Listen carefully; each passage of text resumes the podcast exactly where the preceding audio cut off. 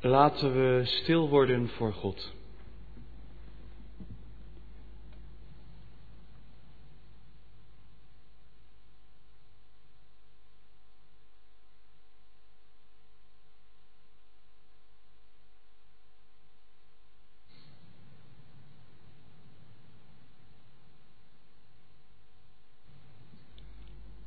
Onze hulp is in de naam van de Heere, die de hemel en de aarde gemaakt heeft, die trouw houdt tot in eeuwigheid en niet loslaat het werk van Zijn handen.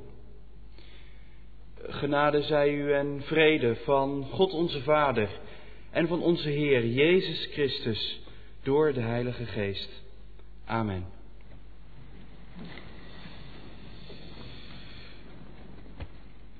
Vanavond wil ik met u, met jou, nadenken over het moeten verschijnen voor de rechterstoel van Christus. Het laatste oordeel. En de liederen heb ik daar ook op uitgezocht. En daarom zingen we nu ook met elkaar gezang 280. Rechter in het licht, verheven koning in uw majesteit. Gezang 280.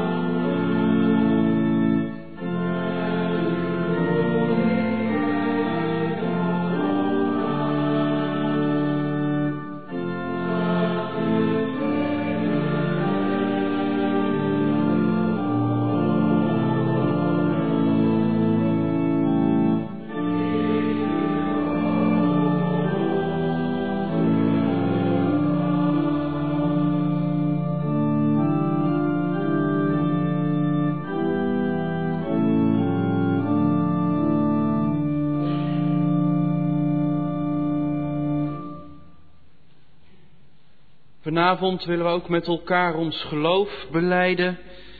En als antwoord op de geloofsbeleidenis zingen we met elkaar gezang 476, 1, 2 en 5. En ik verzoek u indien mogelijk te gaan staan.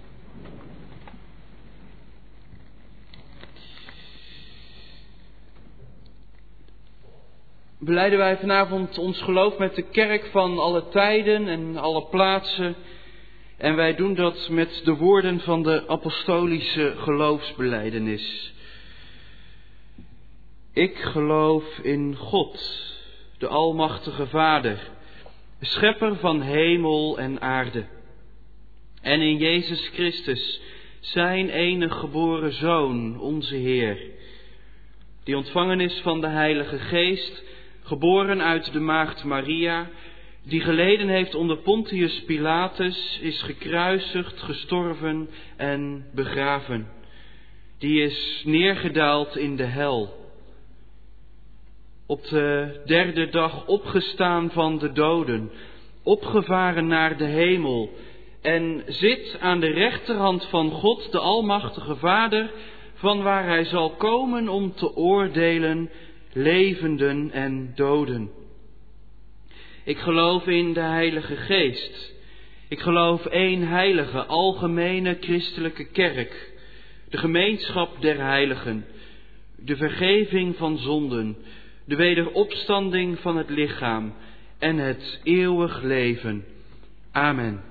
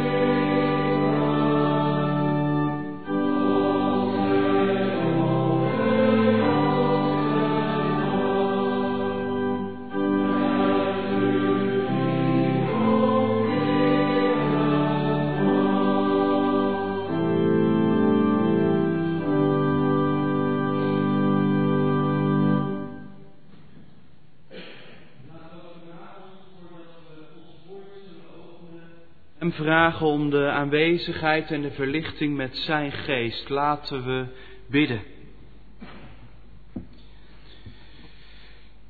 Drie enige God, Vader, Zoon en Heilige Geest, Hemelse Rechter, wij komen vanavond tot U. Heere God, en wij danken dat dat kan, dat wij hier vanavond mogen zijn in alle vrijheid, in een land waarin vrede heerst, waar wij vrij kunnen rondlopen en kunnen doen en laten wat we willen binnen de grenzen van de wet. Heere God, en wij danken u daarvoor dat dat kan. Heere, voor velen van ons is dat misschien iets vanzelfsprekends, iets waar we amper over nadenken, net als het in- en uitademen. Maar er zijn vanavond ook vast mensen onder ons die weten dat het ook heel anders kan zijn. Heere God, dat vrede en vrijheid alles behalve vanzelfsprekend zijn. Heere God, en ja, zo denken we ook tegelijkertijd aan uw wereld, die ook op vele plaatsen in nood is. Heere God, we denken op plaatsen waar oorlog heerst, waar kwade machthebbers het voor het zeggen hebben, waar het kwaad het lijkt te winnen van het licht. Heere God, wees daar met uw geest. En wees vanavond ook bij ons met uw geest. Als wij straks uw woord ook zullen openen, als we vanavond met elkaar willen nadenken over het onderwerp, het laatste oordeel, het moeten verschijnen voor u en voor uw Zoon Jezus Christus. Heere God, ja, schenk ons daarvoor ook het inzicht. Schenk ons bovenal ook een hart wat open is voor uw stem en voor uw woord. Dat we dat ook mogen verstaan en mogen meenemen, ook weer de komende week, de komende tijd ook in. Heere God, wij danken u. Wij danken u dat wij niet hoeven te zeggen, waar gaat het toch naartoe met deze wereld, maar dat wij mogen weten waar het naartoe gaat. Naar uw koninkrijk dat komt. U hebt het laatste woord en daar danken wij u voor. Heere, wees zo met ons. Wees met allen die ook met ons verbonden zijn via internet of kerktelefoon. Schenk ons uw zegen. Dat vragen we u door uw Zoon, Jezus Christus. Amen.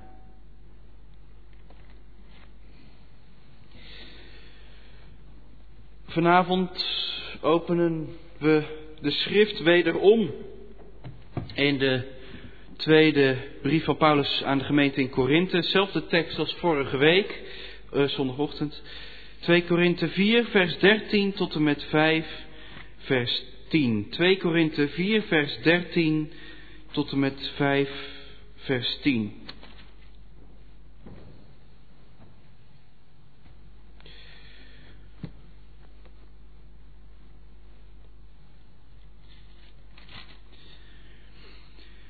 Twee Korinthe 4 vanaf vers 13. Er staat geschreven, ik bleef vertrouwen, daardoor kon ik spreken. In datzelfde vertrouwen spreken ook wij, omdat we geloven en weten dat Hij die de Heer Jezus heeft opgewekt, ook ons, net als Jezus zal opwekken en ons samen met U naar zich toe zal voeren. Dit alles gebeurt omwille van U, zodat Gods goedheid, die zich door steeds meer mensen verbreidt, ook tot steeds meer dankzegging leidt, tot eer van God. Daarom verzaken wij onze plicht niet ook al gaat ons uiterlijke bestaan verloren, ons innerlijke bestaan wordt van dag tot dag vernieuwd. De geringe last die we tijdelijk te dragen hebben, brengt ons een eeuwige luister die alles omvat en alles overtreft. We richten ons niet op de zichtbare dingen, maar op de onzichtbare. Want de zichtbare dingen zijn tijdelijk, de onzichtbare eeuwig. Wij weten dat wanneer onze aardse tent Het lichaam waarin we wonen wordt afgebroken, we van God een woning krijgen, een eeuwige, niet door mensenhanden gemaakte woning in de hemel. Wij zuchten in onze aardse tent en zouden willen dat onze hemelse woning er nu al over wordt aangetrokken. We zijn er echter zeker van dat we ook ontkleed niet naakt zullen zijn. Zolang we in onze aardse tent verblijven, zuchten we onder een zware last, omdat we niet willen dat deze kleding wordt uitgetrokken. We willen dat er een nieuwe over wordt aangetrokken, zodat het sterfelijke door het leven wordt verslonden. Hiervoor heeft God zelf ons gereed gemaakt door ons de geest als onderpand te geven. Dus we blijven altijd vol goede moed. Ook al weten we dat zolang dit lichaam onze woning is, we ver van de Heer wonen. We leven in vertrouwen op God. Wat komen gaat is nog niet zichtbaar. We blijven vol goede moed, ook al zouden we ons lichaam liever verlaten om onze intrek bij de Heer te nemen. Daarom ook stellen wij er een eer in te doen wat God wil, zowel in dit bestaan als in ons bestaan bij Hem. Want wij moeten allen voor de rechterstoel van Christus verschijnen, zodat ieder van ons krijgt wat hij verdient voor wat hij in zijn leven heeft gedaan, of het nu goed is of slecht. Tot zover onze schriftlezing van vanavond. En ik wil dus vanavond met u nadenken, met name over 2 Korinthe 5, vers 10, waar staat, want wij moeten allen voor de rechterstoel van Christus verschijnen, zodat ieder van ons krijgt wat hij verdient voor wat hij in zijn leven heeft gedaan, of het nu goed is of slecht. Ter voorbereiding op de verkondiging zingen we met elkaar gezang 1. Gezang 1.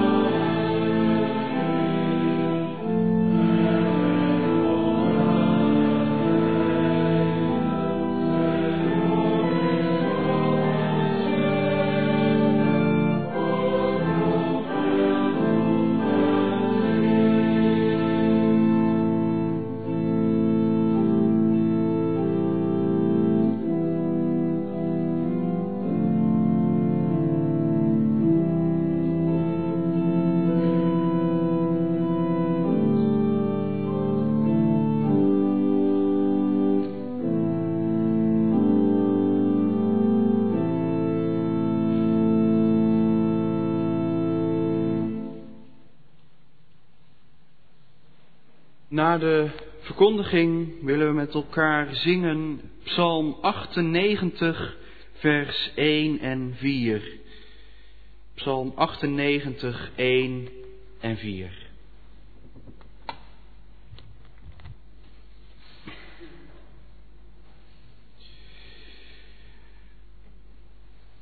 Gemeente van Christus, ik ben de preek vorige week zondagmorgen geëindigd met de woorden: Dat is niet het hele verhaal, maar het is wel genoeg voor nu. Nou, en eigenlijk die woorden die vroegen dus eigenlijk ook om een vervolg. En dat vervolg, dat is nu aangebroken. Vorige week, toen hebben we stilgestaan bij die aardse tent van ons. Bij ons bestaan hier op aarde en hoe kwetsbaar dat is, kan zijn. Ook hebben we stilgestaan bij de hemelse woning, het verheerlijkte lichaam dat we van God mogen ontvangen na onze dood of bij de wederkomst van Christus. Nou, dat is dus de hoop waaruit wij elke dag opnieuw weer mogen leven. Dat is de hoop die ook, ja, als het ware haar vaste grond ook heeft in de opstanding van Jezus Christus. Hij is het levende bewijs van die hoop. Maar in deze tekst uit 2 Korinthe komt dus nog een belangrijk onderwerp aan de orde.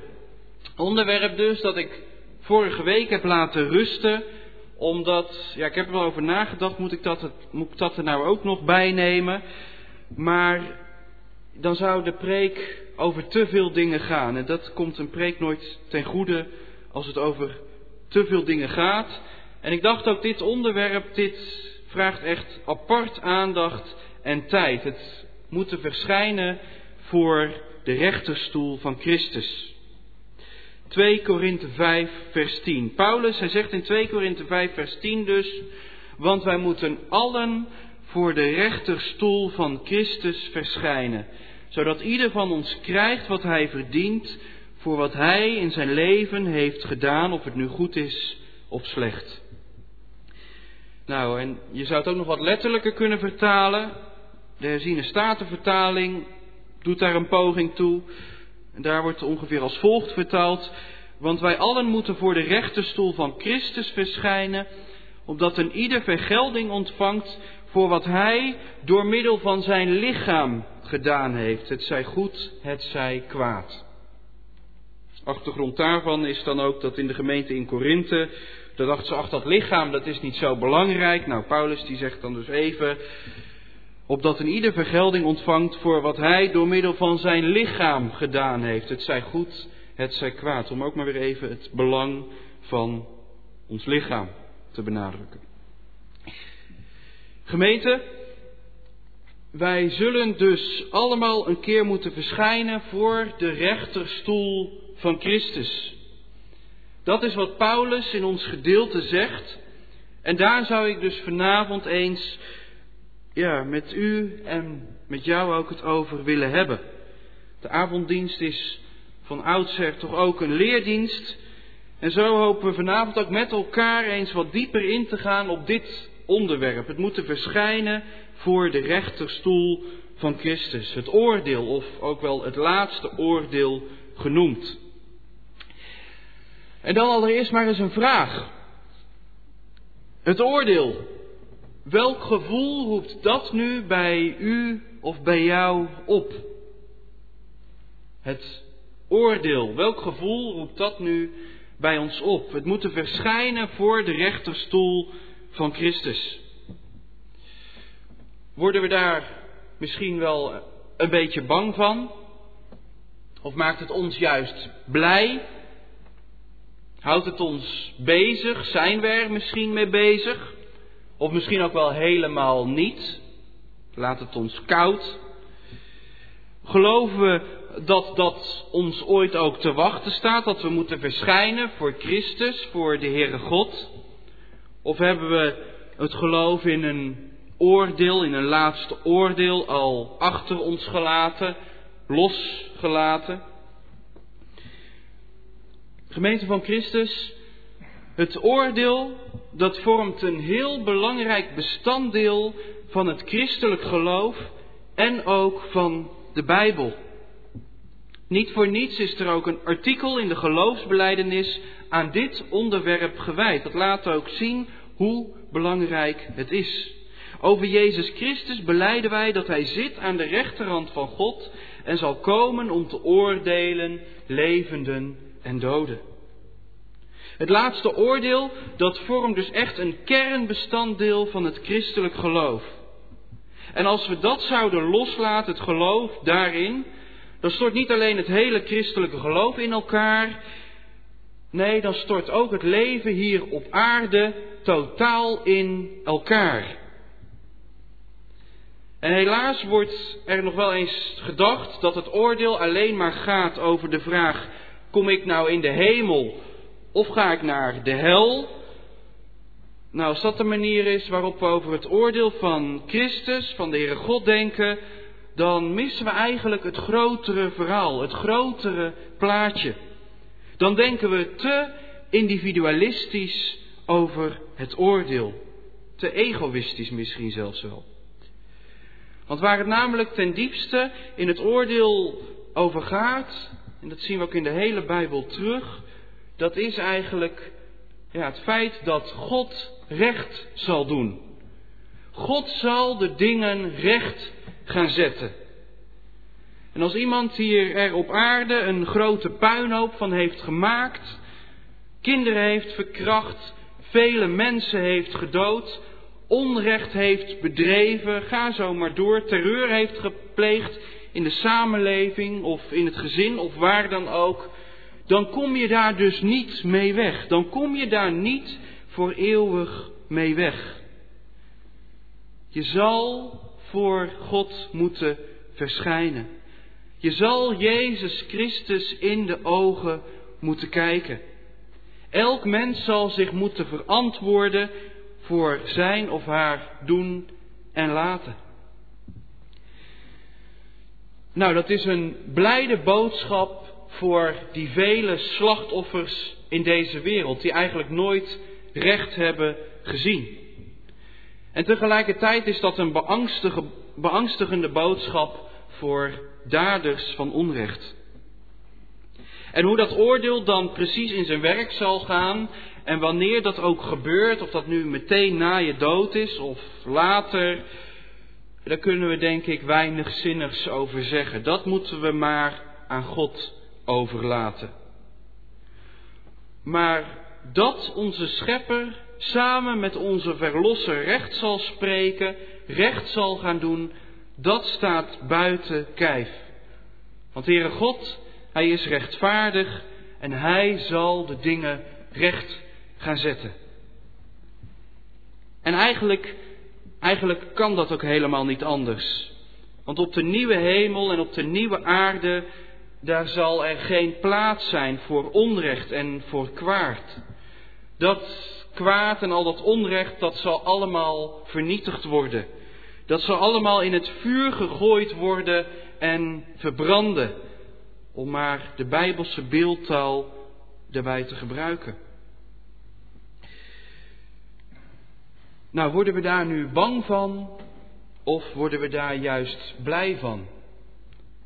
Het is maar net aan welke kant van de geschiedenis je staat. Het is maar net hoe je situatie ook is.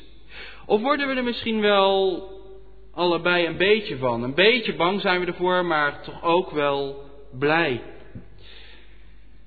Gemeente van Christus, wat we dus goed moeten beseffen, dat is dat het oordeel dus ligt in de doorboorde handen van Jezus Christus. We moeten verschijnen voor de rechterstoel van Christus. Dat zegt Paulus hier in ons gedeelte. Hij is het die samen met de Vader recht zal spreken. En kunnen we daarmee ook niet zeggen dat het oordeel dus in goede handen ligt? Ligt het oordeel daarmee niet eigenlijk in de beste handen die we ons kunnen wensen? Nou gaat het er dus vervolgens niet zozeer om van, oké, ga ik nu naar de hemel of ga ik naar de hel? Nee, waar het ten diepste om gaat, dat is dat het koninkrijk van God, dat ook eens hier op aarde zal aanbreken, definitief zal doorbreken, dat in Gods nieuwe wereld er dus geen plaats zal zijn voor kwaad, voor onrecht, voor afgoderij en noem maar op. Kort samengevat eigenlijk, in Gods koninkrijk, in zijn nieuwe wereld, daar is er geen plaats voor zijn vijanden.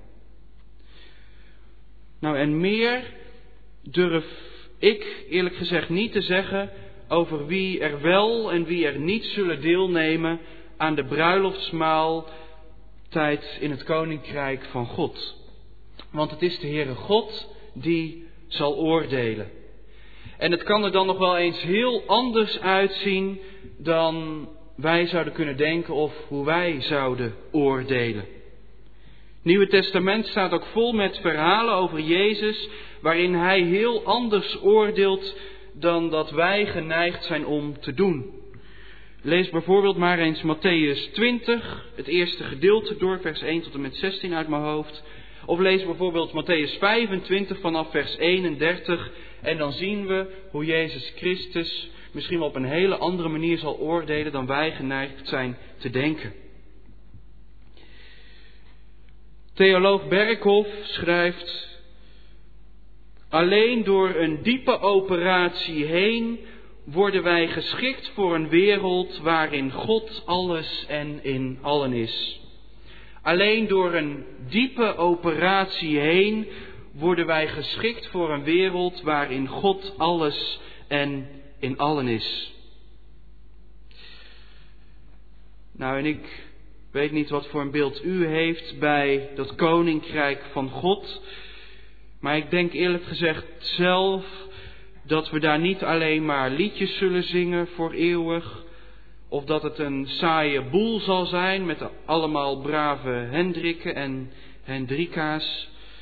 Nee, ik denk dat het het meest bruisende feest zal zijn waarin de hele schepping in meedoet. Psalm 98. We zullen er straks ook van zingen.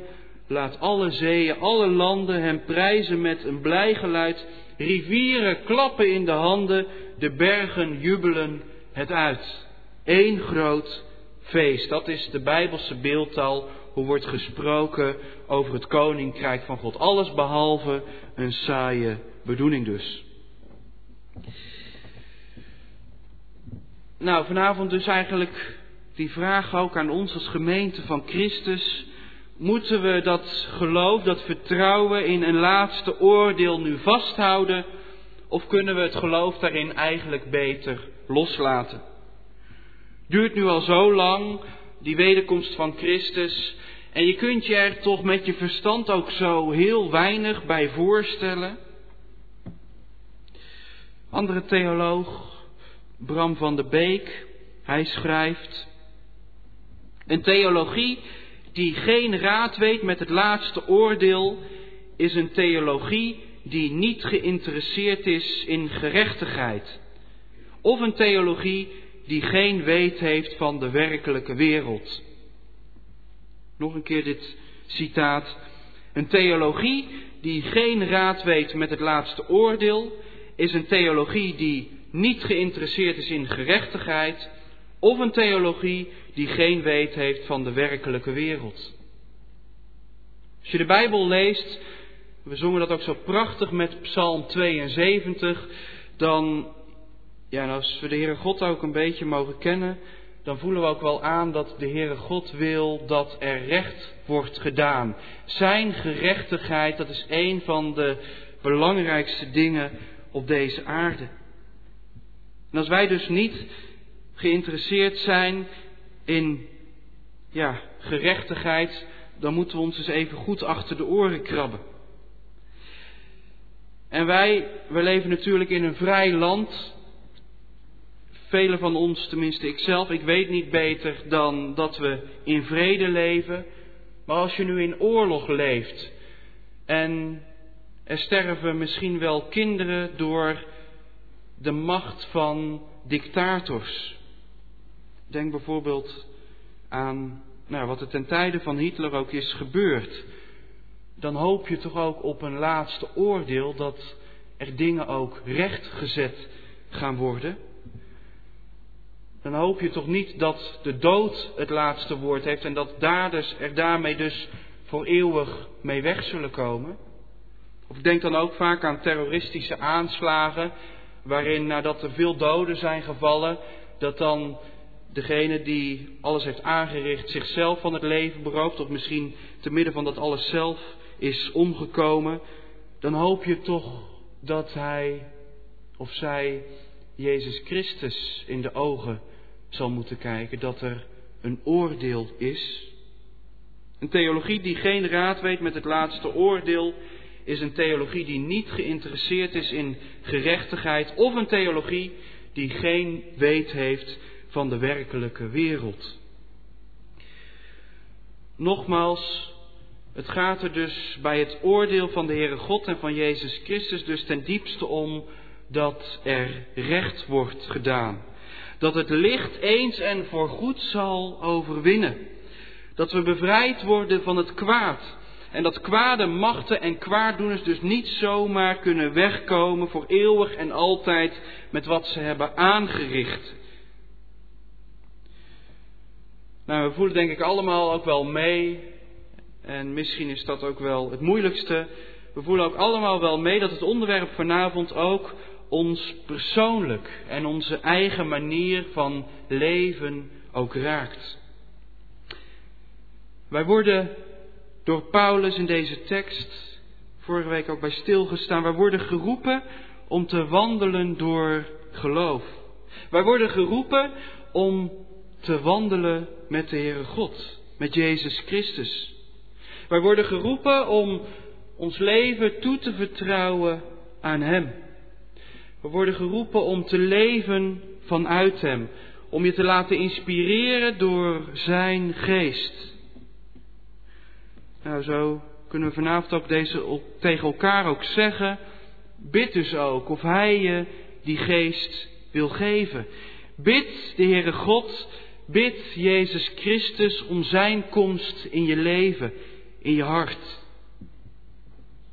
Paulus, hij schrijft in ons gedeelte van vanavond in 2 Korinthe 4, vers 16, daar schrijft hij, Daarom verzaken wij onze plicht niet, ook al gaat ons uiterlijke bestaan verloren, die aardse tent, ons innerlijke bestaan wordt van dag tot dag vernieuwd. Ons innerlijke bestaan wordt van dag tot dag vernieuwd. Nou, dat gebeurt door de kracht van de Heilige Geest waaruit we telkens opnieuw mogen leven.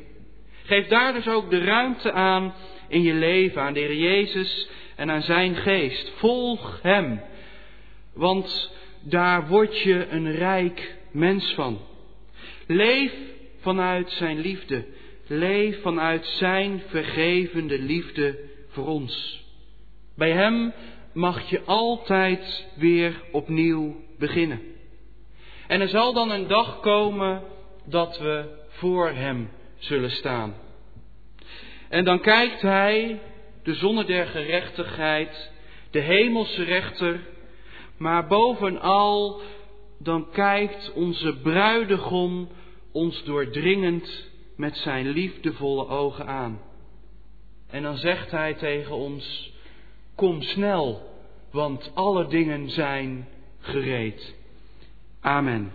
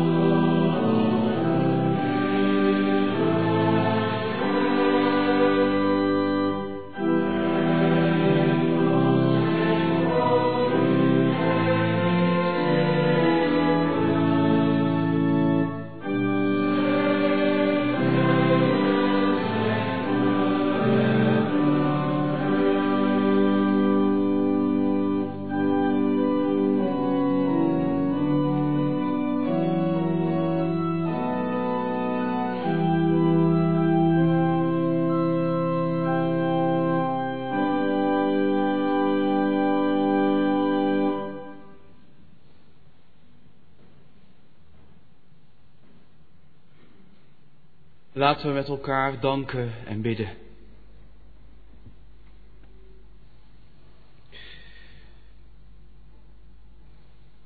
Heere God, trouwe Vader in de hemel, aan het eind van deze dienst komen wij tot U.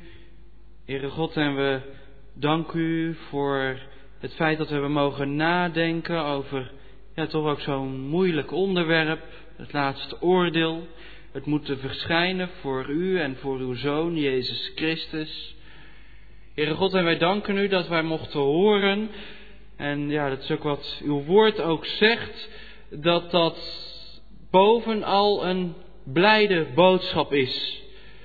Dat niet de dood het laatste woord zal hebben, maar dat u het laatste woord zal hebben.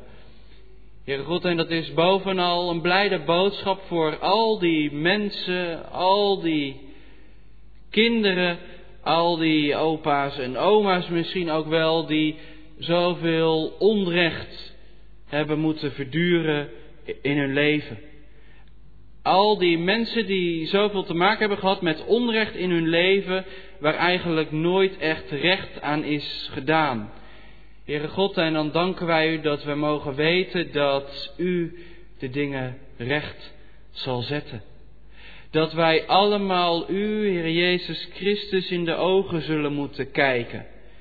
U hebt geen blinddoek om zoals vrouwen Justitia. Nee, u kijkt ons met uw liefdevolle ogen aan. Heere God, en ja, dan weten wij zelf ook wel hoe het er met onszelf voor staat. Heere God, wij danken u dat deze wereld ligt in uw doorboorde handen. Dat deze wereld is overgeleverd in een hemelse rechter die weet wat het is om te leven als mens. Heere God, wij danken u dat het oordeel daarmee in goede handen is. Heere, en als we misschien ook bang zijn voor het oordeel, misschien ook wel omdat wij er altijd bang mee zijn gemaakt, Heere God, wilt u dan met uw Heilige Geest ook in ons leven werken en dat we ook mogen zien die blijde kant van dat laatste oordeel.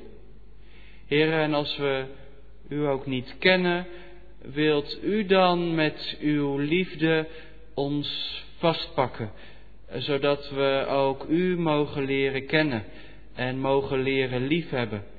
Heere God, en dat zo wij als gemeente van u, als uw bruid, u ons leven dag in dag uit vernieuwen door de kracht van uw Heilige Geest. Dat wij dag in dag uit opnieuw mogen leren leven vanuit uw liefde. En ook die liefde uitdelen aan de mensen om ons heen. Heere God, ja, zo bidden wij u. Ga zo met ons mee ook de nieuwe week weer in. Dat wij lichtend licht en zoutend zout zullen zijn op deze aarde, op de plekken waar u ons gesteld heeft. Heere God, draag ons zo. Heer, we sluiten af met het gebed dat uw zoon ons leerde bidden. Onze Vader die in de hemelen zijt, uw naam worden geheiligd, uw koninkrijk komen, uw wil geschieden, gelijk in de hemel, alzo ook op de aarde. Geef ons heden ons dagelijks brood en vergeef ons onze schulden, gelijk ook wij vergeven onze schuldenaren. En leid ons niet in verzoeking, maar verlos ons van de boze, want van u is het koninkrijk en de kracht en de heerlijkheid tot in eeuwigheid. Amen. Onze gaven zullen nu worden ingezameld en onze slotzang is dan gezang 474. God roept ons broeders tot de daad. En de staatbroeders en de zusters onder ons mogen daar natuurlijk ook lezen. Zusters. Gezang 474. Thank you.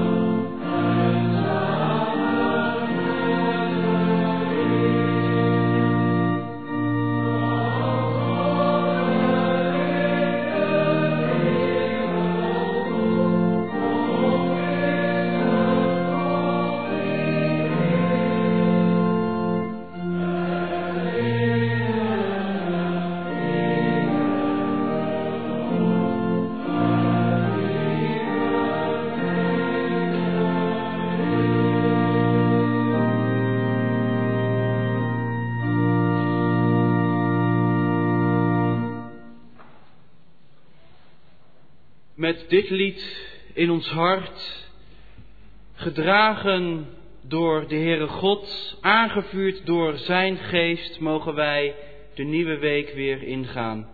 Ontvang daarom de zegen van God. De genade van onze Heer Jezus Christus, de liefde van God en de troostvolle gemeenschap van de Heilige Geest zij met u allen.